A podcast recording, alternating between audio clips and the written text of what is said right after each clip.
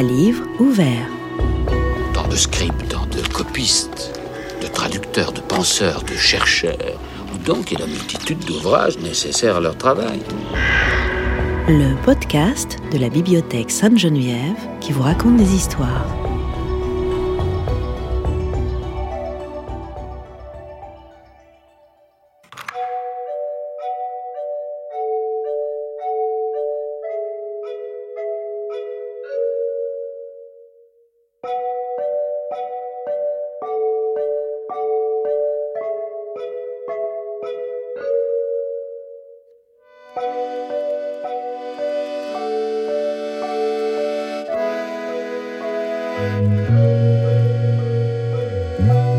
Rassemblée pour une très grande partie entre les XVIIe et XVIIIe siècles par des bibliothécaires à l'affût, la collection médiévale de la bibliothèque Sainte-Geneviève compte aujourd'hui près de 600 manuscrits d'origines très diverses. Parmi ces manuscrits, un peu de tout. Du droit, de la littérature, beaucoup de théologie et de liturgie, des textes antiques et tant d'autres choses.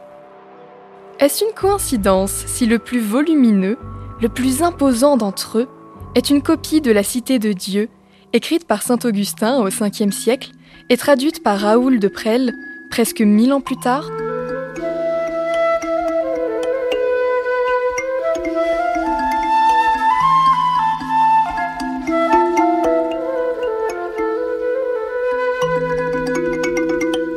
Augustin est évêque d'Hippone, au nord-est de l'actuelle Algérie, au tournant des 4e et 5e siècles. Ses écrits théologiques, pastoraux et ses commentaires bibliques, qui connaissent une immense fortune au Moyen Âge, tiennent une place capitale dans la bibliothèque des chanoines de Sainte-Geneviève qui suivent la règle monastique dont il est l'auteur. Les religieux de l'abbaye rassemblent alors beaucoup de copies de ses œuvres. Mais la Cité de Dieu occupe un rang particulier dans cette collection. On en trouve quatre manuscrits très différents les uns des autres. D'un exemplaire du dixième au texte incomplet et à l'apparence sobre, à une copie d'un grand raffinement, réalisé au milieu du XVe siècle dans l'entourage d'un pape.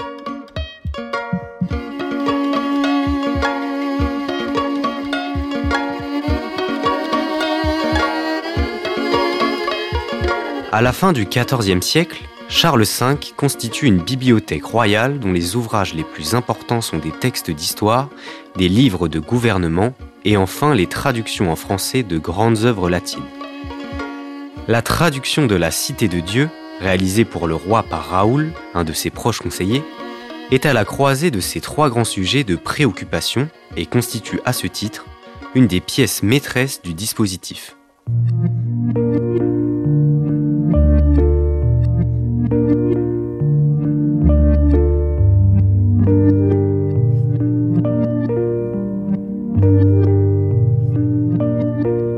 De quoi parle cet ouvrage? Augustin, déjà, dans son œuvre, puis Raoul, dans le commentaire qu'il lui adjoint, s'interroge d'une extrémité à l'autre du Moyen Âge sur le sens des événements dramatiques de leurs époques respectives. La chute de Rome pour l'un, la guerre et les épidémies pour l'autre.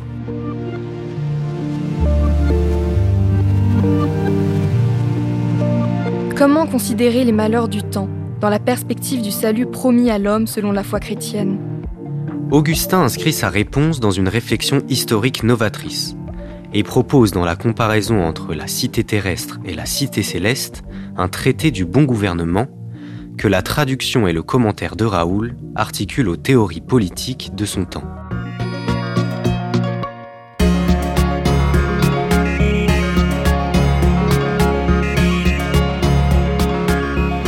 Plus de 400 feuillets de 50 cm sur 35 soit plus grand qu'un A3, ont été utilisés pour copier le manuscrit dont il est question aujourd'hui.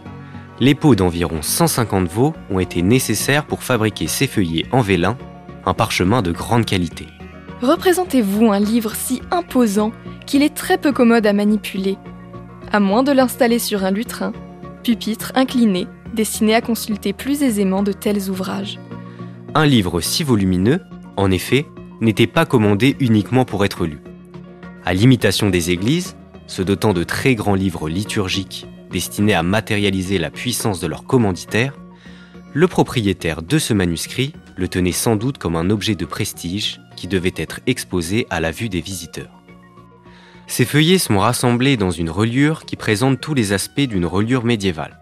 Dos aux chiffres de la bibliothèque Sainte-Geneviève, cornière métallique à tous les coins, ainsi que le gros boulon appelé ombilique placé au milieu de la couverture pour permettre de conserver le manuscrit à plat. Mais un œil aguerri reconnaîtra une imitation du 19e siècle dans le style néo-gothique.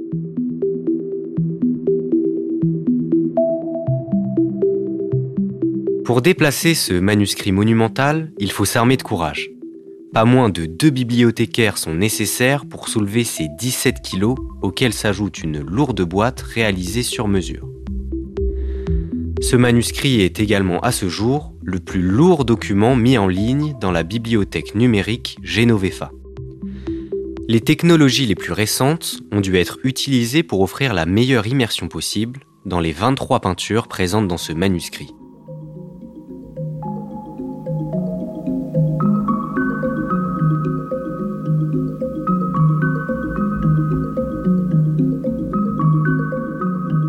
Ce riche décor a été commandé à l'un des plus importants ateliers d'enlumineurs de la fin du XVe siècle, celui du maître François, à Paris, qui travaille depuis les années 1460 pour les plus prestigieux commanditaires.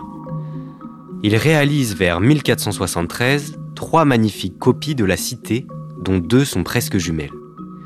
La première, créée pour Charles de Gaucourt, un officier royal, est conservée à la Bibliothèque nationale de France.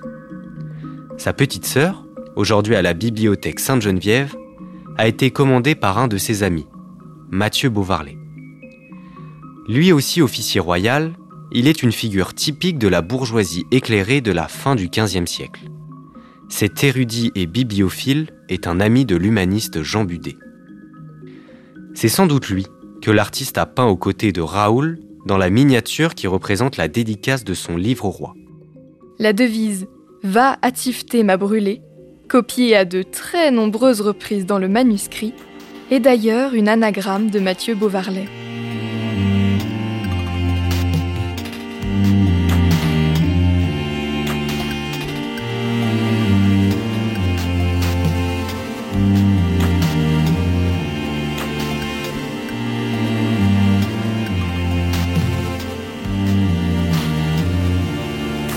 On retrouve ce jeu de mots inscrit dans une petite banderole appelée phylactère en marge de la peinture qui ouvre le texte.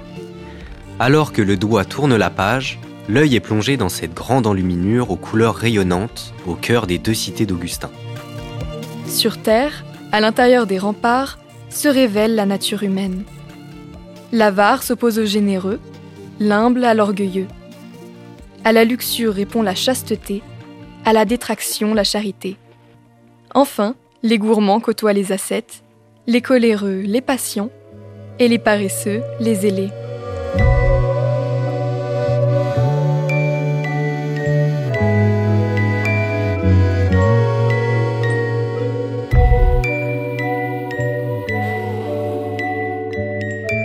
Quand les Génovéfins, chanoines de l'abbaye Sainte-Geneviève, achètent le manuscrit, le texte est stabilisé.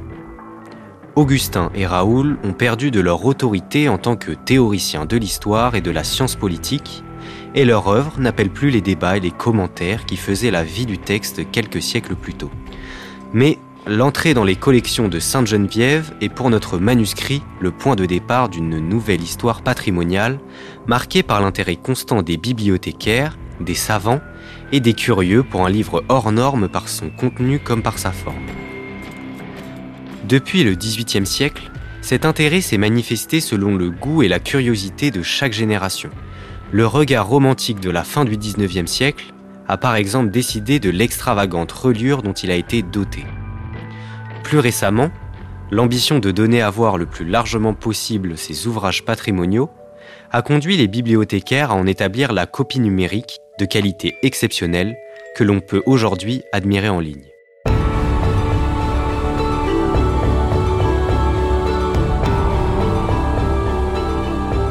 À livre ouvert, le podcast de la Bibliothèque Sainte-Geneviève, réalisé en collaboration avec les étudiants de Paris 3, Sorbonne Nouvelle. Générique Scott Brickley. Réalisation Laurence Millet. Des liens vers les ouvrages numérisés se trouvent dans la description de l'épisode.